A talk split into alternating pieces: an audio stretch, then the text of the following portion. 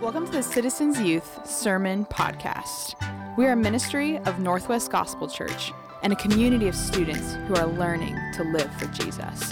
We meet every Wednesday at 7 p.m. To find out more, visit nwgospel.com slash citizens.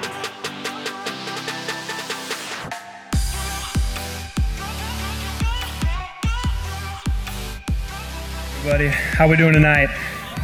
Doing good? Cool, cool. Okay, so how many guys said Barbie? Let me see the hands. Okay, not too many Barbie people. How about Oppenheimer? Okay, a lot more Oppenheimer people. Okay, so I am an Oppenheimer guy myself, and the history behind it really interests me. So I was looking through, reading through some World War II stories the other day, and I came across this one of this ship in England. It's traveling down the English Channel, which is a huge river in England. And it's carrying supplies. It's just a regular day. Everybody's chilling, chatting it up, you know, just doing their job. And then off to the distance, some people spy this thing heading towards them in the water. And they don't know what it is. But the closer and closer it gets, it's revealed that it's actually a torpedo shot from a German submarine. And so as it gets closer, you know, they're putting it full throttle, trying to get out of the way of this thing. But once it gets close enough, they realize that they can't get out of the way of it, that they're going to get hit, and that the boat's going to go down. And so everybody starts panicking, everybody starts freaking out. And then right before this torpedo hits the boat, the torpedo flips around. It does a full 180, like flips up in the water, shoots back, and actually ends up hitting the German submarine that shot the torpedo in the first place. And so, probably like you guys, I didn't really believe it when I first heard it, but apparently these are called boomerang torpedoes.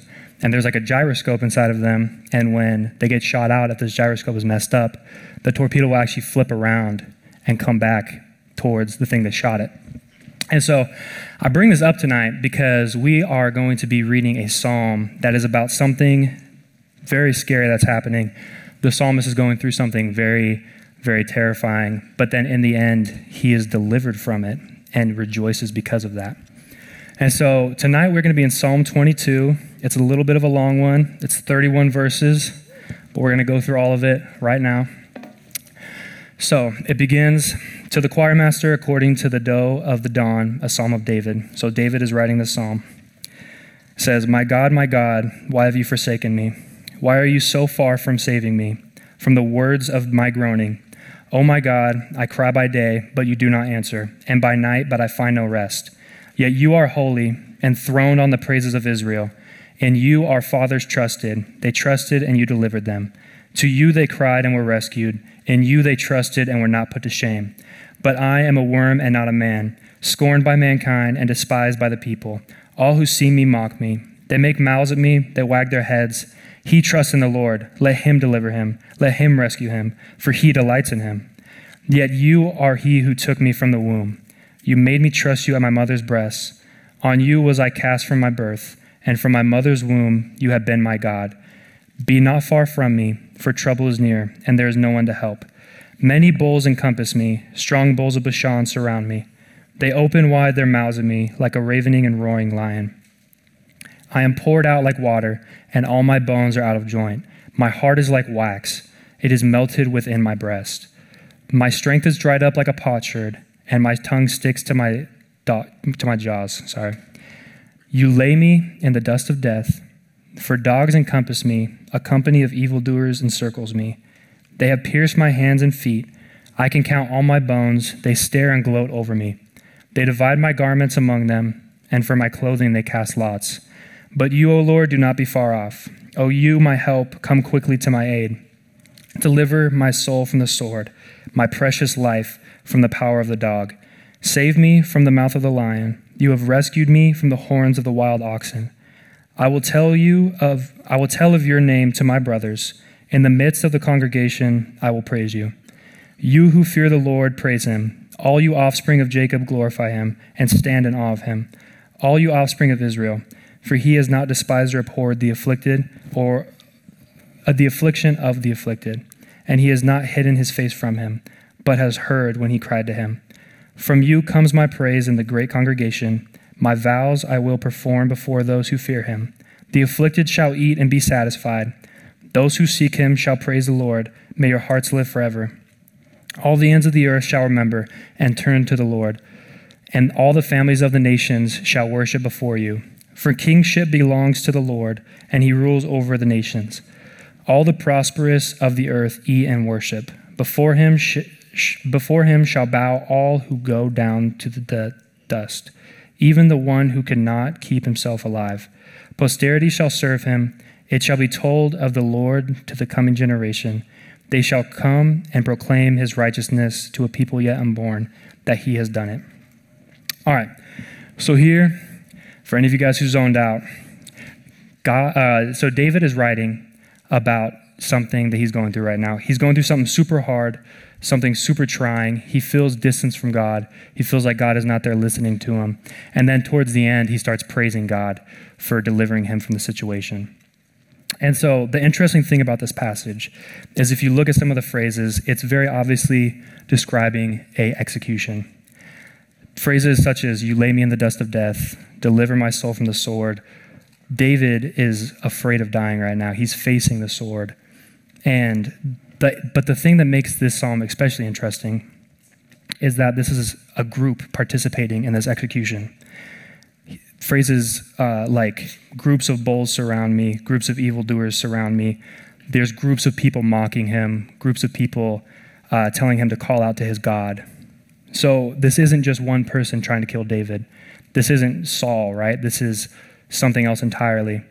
But if we look at Jewish history, if we look at the history back then, we do not see a certain ritual that would account for this taking place, right? We, we never see David actually get executed by a group of people. And that is what this psalm describes. So if this didn't happen to David, then why is he writing it, right? What is he talking about in here? And an important step to figuring this out is remembering that David is actually a prophet. In Acts 2, Peter uh, tells us that David is actually an Old Testament prophet. And I did not know this before reading this book, but it actually makes a lot of sense when you read some other Psalms. And so, if David is a prophet and he's not writing about himself, then he's probably writing about somebody that's yet to come. That's somebody that is coming along, right? And so, who could this be about? Well, let's go to the passage to try and find this out. So, the first verse, it says, My God, my God, why have you forsaken me? And even if you've only ever showed up to a couple Easter Sunday services or you're new to the church, this should sound familiar to you. In Matthew 27 46, it says, And about the ninth hour, Jesus cried out with a loud voice, saying, Eli, Eli, Lama Sabachthani. And that is, My God, my God, why have you forsaken me? So Jesus quotes this psalm up on the cross. And more things that we see throughout the passage. In verse 16, it says, in the last part, They have pierced my hands and feet. And if you remember to the crucifixion, Jesus has nails through his hands and his feet. Another parallel that we see here in verse 18, it says, They divide my garments among them, and for my clothing they cast lots. In Matthew 27 35, again, and when they had crucified him, they divided his garments among them by casting lots. And then one more here, verse 7 through 8. It says, All who see me mock me. They make mouths at me. They wag their heads. He trusts in the Lord. Let him deliver him. Let him rescue him, for he delights in him. And if you go to Matthew 27 43, it's describing the crowds outside of the crucifixion talking to Jesus, and they're saying, He trusts in God. Let God deliver him now, if he desires him, for he said, I am the Son of God. And so these are a few of the very obvious connections to Christ in this passage. And I've seen pastors do whole sermons just based off of how many connections there are to Christ in this one chapter of Psalms. And Psalms actually is the most quoted Old Testament book in the Gospels, and Psalm 22 is the most quoted psalm in the Gospels. And so it's apparent that whether David knows it or not, he is not only describing a trial that he is going through, but he's actually describing the suffering that one of his descendants is going to have, which is the greater David or Jesus Christ, right? And so I want us to look back through this passage again and read through it because when you look through it, looking through the lens of Jesus suffering on the cross, we actually get a very vivid picture of what Jesus had to go through while he was up on the cross. So if we look at verses 1 and 2, Jesus is feeling distant from God. He is crying out to God and he is not hearing a response back, right? It says, My God, my God, why have you forsaken me? Why are you so far from saving me from the words of my groaning?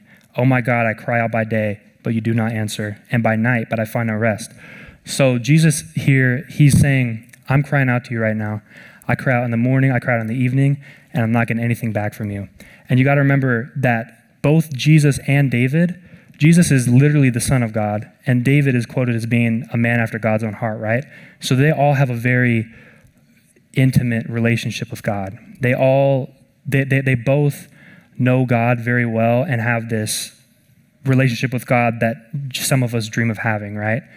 And so for them to experience something where God is not immediately responding, where God does not feel close, where God does not feel right next to them, it would be very disorientating. It's like imagine you're walking out one day, you're with your dad, you go out, you grab some ice cream, right? And all of a sudden, you guys are in like an alley, two dudes jump out, they start beating the crap out of you, and your dad's just sitting there like eating his ice cream, and he's like, like, and and you're looking up to him, you're like, Dad, help me, help me, and he's just, what? Like, I can't hear you. And so, like, as funny as that is, God, that that is what happening with David and Jesus right here, is they are crying out to him. They are saying, Lord, help me, and he is not responding. And so this is part of the emotional um, anguish that Jesus had to go through on the cross that we don't really think about too much. And uh, furthermore, with the emotional side of this, if we look at verses 6 through 8, it says, But I am a worm and not a man, scorned by mankind and despised by the people. All who see me mock me, they make mouths at me, they wag their heads. He tr- uh, oh wait, yeah, he trusts in the Lord. Let him deliver him, let him rescue him, for he delights in him. And so right here, you're seeing the Son of God, the Lord of glory, as we'll hear in a second, is feeling not even like subhuman. He's feeling like the lowliest of animals, even. He, he said, I don't feel like a man, I feel like a worm right now, right? And so Charles Spurgeon, he puts this in a very good way. He says, This verse is a miracle in language. How could the Lord of glory be brought to such abasement as to not only be lower than the angels, but even lower than men? What a contrast between I am and I am a worm, right? Because we know God as the great I am, right? I am who I say I am. All powerful, all knowing, all everything. And right now we are seeing him as a man on this earth, feeling not even like a man, feeling less than, feeling like a worm. And you can see just how much of an emotional anguish this must be for Jesus to go from feeling like the Son of God to going to feeling like a worm. And not only is he going through that struggle, but people are also making fun of him, right? He's going through public humiliation, public embarrassment. And this is something that we all fear, right?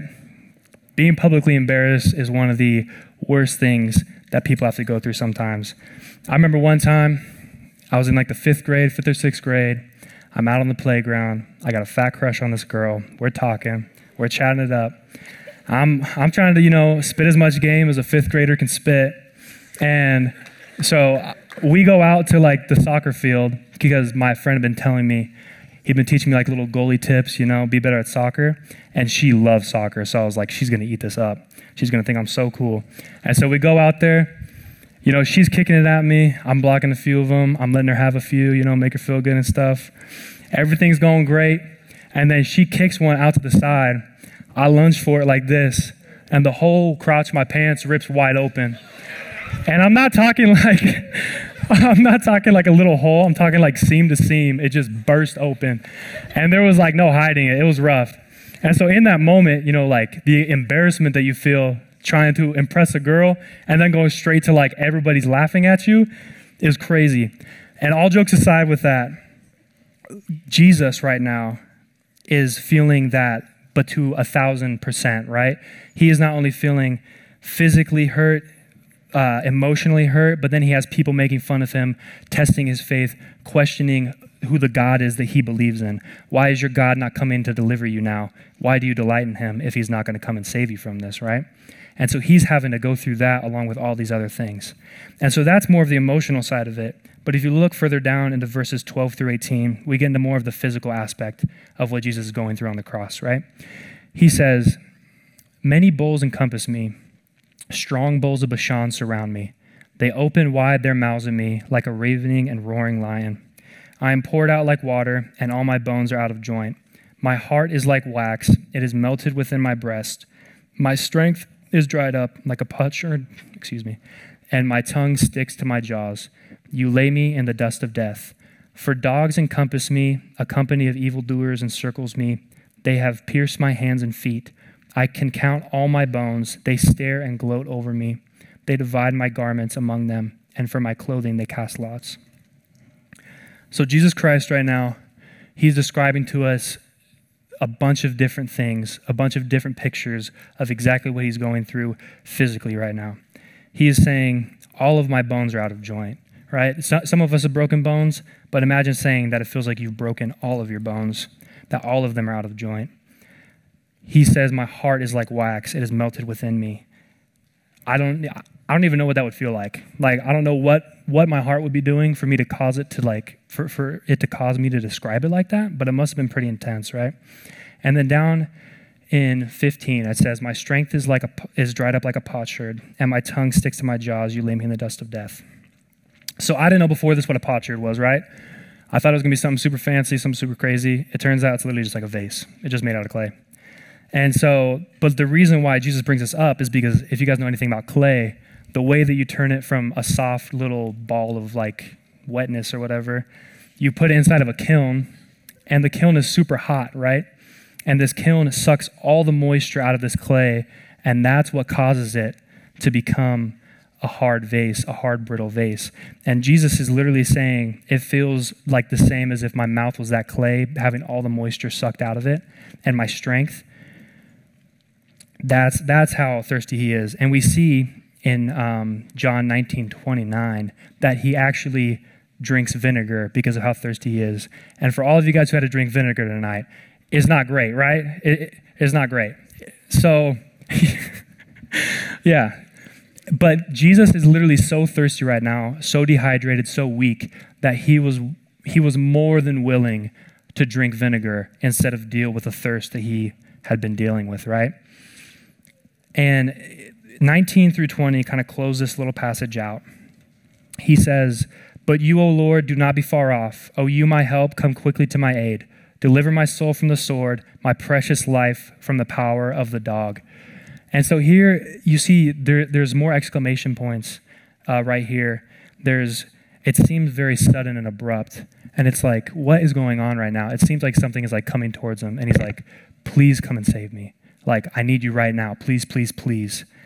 And it's it seems like he's terrified. Like if everything else wasn't enough, something is happening to him right now where he is absolutely petrified, and he's calling out to God, "If there's any time, now is the time! Like please." And so when we look through this whole passage, what we see is we see one man suffering, right? And that's the first point on your guys' little packet is one man suffering. So we see Jesus up on that cross. His mouth is dry, his bones are out of joint. He's wondering where his father is. And what is his response in this scenario? Well, I'm sure you guys noticed that we skipped over a few parts in the first half. And it's because if the way that Jesus is talking to God right now, he is going through little waves of calling out to God, crying out to him, saying, Please come rescue me, please come save me. And then in, in between, he's saying, But I know you got me. I know you have me. I'm, I'm faithful to you. I know, I know that you have me in your hands, even though it feels like you are far away. In verse 3, immediately after saying, I don't hear you, like it feels like you are far away, he says, Yet you are holy, enthroned on the praises of Israel. And I think that that really shows who Jesus is, where he's going through something absolutely horrible. We see later how horrible it is. And he is still praising God in the middle of this, right? And let's look further in verses 4 and 5. In you our fathers trusted, they trusted and you delivered them. To you they cried and were rescued. In you they trusted and were not put to shame. So Jesus is looking to this and he's saying, I know you have never failed our ancestors. I know you've never failed the nation of Israel, right? Every trial that they have ever come to, you have delivered them from it. The Red Sea, right? When, when he parts uh, the sea for the Egypt or for Israel when they're running from the Egyptians, uh, when he when they get to cross the Jordan River, when he brings them back from Babylon. All these different trials Jesus is referencing, saying, I know that you have not put my fathers to shame for believing in you. And then he doubles down on this, but in a more personal way in, nine, uh, in verses 9 through 10. He says, Yet you are he who took me from the womb. You made me trust you at my mother's breast. On you was I cast from my birth, and from my mother's womb you have been my God. And so here he's not only showing that he has never not known what it feels like to know God, but he is also saying that God has remained faithful throughout his whole life, right? From the moment that he was born, God has been there for him, God, God has been with him. And so he's saying, if you have been with me my whole life, why would you not be with me now? And we see him say in verse 11, Be not far from me, for trouble is near, and there is none to help. So he's saying, like, when he says, Be not far from me, he's saying, You haven't been far from me ever before. So now, if there's any time like the present, now do not be far from me. And so when, when, when we see Jesus doing these things, a great question to ask is always, uh, should we be doing these things, right? And the answer is yes. When, when life gets hard, just like Jesus does, we can turn to God and we can turn to the Bible, right? The Bible talks about these hard things. It talks about these trials that Jesus is facing and that all these other people in the Bible are facing because it knows that each and every one of us is going to face hard trials in our life, right? It doesn't, God isn't up there um, telling the people right in the Bible, oh, hey, tell your story until you get up to the anxiety part, but that's too much. Tell your story until you get to the part where you deal with depression. Oh, but that's because that's too much. When, when you're dealing with loss, when you're dealing with grief, when you're dealing with these health conditions, don't include that because that's too much for the word, right? No, he, he leaves these in here because he loves us and He cares for us. And He loves us enough to give us His word to reference when we are going through these things, right? And so, whether you're showing up to a new school, you're feeling lonely, and you're asking God, when am I going to make friends? When am I going to feel some community? When is this going to pass from me? If you just lost a loved one and you are wondering when that hole that they left you, when it's going to be filled, when it's not going to hurt so much, we need to turn to God. We need to turn to the Bible because these are the things that God has given us. He has given us Himself and He has given us this whole book to reference when we are going through these things. And so, this is our response while we are in suffering. But I want to look at the second half of this chapter because the second half of the chapter is going to show us a little bit more about what to do after our suffering. So let's read through it right here. We're going to start in verse 21. I want to point out when, when we left right here in verse 20, something terrible is about to happen to Jesus. He's, he's kind of freaking out and he's calling out to God. And then in verse 21, there's a little bit of a change. He goes from, Save me from the mouth of the lion. And then he says, You have rescued me from the horns of the wild oxen. So this is the verse where Jesus is delivered. This is where he goes from, Save me, save me, save me, and then instantly switches right there and says, you have rescued me from the horns of the wild oxen, right? And so that's where this whole psalm flips into a psalm of praise. And he says, I will tell of your name to my brothers. In the midst of the congregation, I will praise you.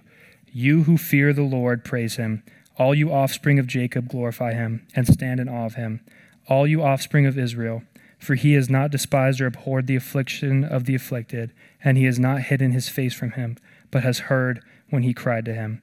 And so I want to take a look at that verse right there, verse 24. Because if you read that, it specifically says in the last part, and he has not hidden his face from him, but has heard when he cried to him. And that is a beautiful contrast between verse 2, where Jesus is saying, I'm crying out, and you're not responding. I'm crying out by day, yet I hear no response, by night, and I feel no rest, right? And right here, this is the answer to that. He is realizing the truth that no matter the circumstances, no matter how hard it is, no matter how rough it is for these people, that God does not despise the affliction of the afflicted. that he will come and he will rescue, and he always hears you. And so let's go further down. We see, from, from you comes my praise in the great congregation. My vows I will perform before those who fear him. The afflicted shall eat and be satisfied. Those who seek him shall praise the Lord. May your hearts live forever. All the ends of the earth shall remember and turn to the Lord, and all the families of the nations shall worship before you. For kingship belongs to the Lord, and he rules over the nations. All the prosperous of the earth eat and worship. Before him shall bow all who go down to the dust, even the one who could not keep himself alive. Posterity shall serve him. It shall be told of the Lord to the coming generation.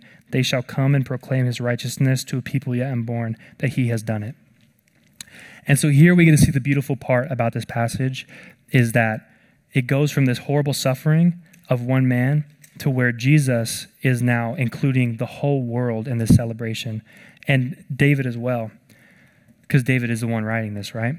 And so he says in 27, or sorry, 26, the afflicted shall eat and be satisfied. Those who seek him shall praise the Lord. May your hearts live forever. And then also in 29, all the prosperous of the earth eat and worship. Before him shall bow all who go down to the dust, even the one who cannot keep himself alive. So it doesn't matter if you're down in the dumps, if you're the lowliest of lows, if you're the afflicted, or if you are prospering in this life right now, if you are walking stride and stride with God, if you are feeling his love, his presence, we are all invited to this feast, right? And so that is the second point in this is that it is everyone's reward. So we had one man suffering, and now we have everyone benefiting from this. And we know that this, this benefit from Jesus' suffering is that we all get to spend eternity in heaven with him if we accept that gift of salvation. And so when we look at this passage, we have to look and see what Jesus does immediately after suffering, right? And what does he do? He praises God. Immediately afterwards, he comes out of this horrible time, this trial, and he doesn't go out and be like, oh, look at me, you know, I made it through.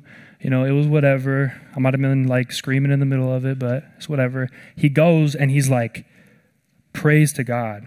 He says, yeah, I will tell of your name to my brothers. In the midst of the congregation, I will praise you. And then he calls everyone in the whole world to go and praise God too. You who fear the Lord, praise him. All you offspring of Jacob, glorify him and stand in awe of him. All you offspring of Israel. So this is like, this is not only Jesus praising, but he is calling all of us to praise. This is a super awesome thing that we can draw out of this passage is that we can't call on God. We can't go to the Bible and ask Him, beg Him for this deliverance, for this thing that we need in the moment, and then afterwards not give Him the credit, right? That's not fair. If, if we're out here in a hard time and God delivers us, and then we turn around and then we act like we like nothing happened, we act like we just got it through it ourselves. How how wrong is that? How how messed up is that to do to God, right? And it's, it's also amazing to see how God redeems this horrible thing, redeems his son's own death that he sent him to, and redeems it into eternal life for all, right? Just remember that anything that you guys are going through right now, no matter how bad it is, you can't imagine what the what God is going to draw out of that, what God how God is going to use that for good, right? He is going to take the thing that you are suffering with right now and use it for something great. And so, if we take a look at this book as a whole, right, we see the one man suffering, we see everyone's reward, we look at how to respond in suffering, we look at how to respond after the suffering. But what is this whole book saying to us, right? And the whole book, the whole the whole idea of this book is that God rescues the forsaken from death, right? God is not going to leave you in a terrible situation. He's not going to leave you down in the pits he will rescue you from the thing that is causing you to feel forsaken. And a very important thing to remember in this is that once we accept Christ's gift, we're never forsaken from him, right? Deuteronomy 31 6 Be strong and courageous. Do not fear or be in dread of them, for it is the Lord your God who goes with you. He will not leave you or forsake you. This is not only for the people who are living in Deuteronomy, like that, that time. This is not for only people living when Jesus was alive. This is a absolute truth. This is something that rings true still to this day, that he will not leave you or forsake you. And we can see this because he sends his one and only son, right? He, he sends his own son to come die for us. And so, why would he have his own son killed to save us? And then, in the middle of our trials, in the middle of when it really gets going tough for us, he just leaves us in the dust. He's like, oh, well, whatever. I guess sending my son wasn't enough. That doesn't make any sense, right? He is going to be with you guys, He is going to be there for you, and He loves you. And I want you guys to see that we can have full confidence in God that He's going to deliver us from these things. But it might not be in the moment that you want, right? It might not. It might not be right when the going gets tough. It might be after uh, it's been tough for a while. When you look at that torpedo, the the story about the the delivery ship, it would have been awesome if the torpedo reversed like the second it came out of the thing, right? But it literally traveled all the way up to the ship and then reverses right at the last moment. And so you can take this and know that God might that that you might suffer through something for a while, but God is never going to let that thing overtake you. God is never like going to let you succumb to that thing. He is always going to deliver you when the time is right. And this is awesome because we can take comfort in this, we can take peace in this, but also remember that while we are facing trials, since God is with us, that it is going to benefit us, that we're going to come out as better people on the other side. James 1 says, um, Consider it pure joy, my brothers, when you face trials of various kinds, for the testing of your faith produces perseverance, and let perseverance have let perseverance finish its work in you, so that you may be mature and complete, not lacking in anything. And so we know that when we go through these trials, when we lean into God, when we look up to Him, when we cry out to Him, even when it feels like He isn't there, that in the end, He's going to not only deliver us from it, but we are going to come out on the other side closer with Him and as a more mature person, not lacking anything, right? And so as we look at this passage, it's just good to remember that when you're going through a hard time, we need to turn to the Bible, turn to God, look to Him, look for the affirmations that He has to tell us, look for the comfort that He has for us in the Bible, and for the guide to how we are supposed to handle that situation. And once we are through that trial, we need to praise Him for it. We can't just take the gift and then not give credit to the person who gave us the gift, right? And then lastly, is to know that He's never going to fail in that deliverance, that He is always going to be there for you, that no matter what you're going through, no matter how hard it may seem, that you can always count on Him being there for you. All right, let's pray. Dear Lord, thank you for tonight. I pray that you would just help these kids take this message to heart, that they would just remember that you are always with them, that you never leave them nor forsake them, and that they can be confident knowing that you will deliver them from any trials that they face in their life.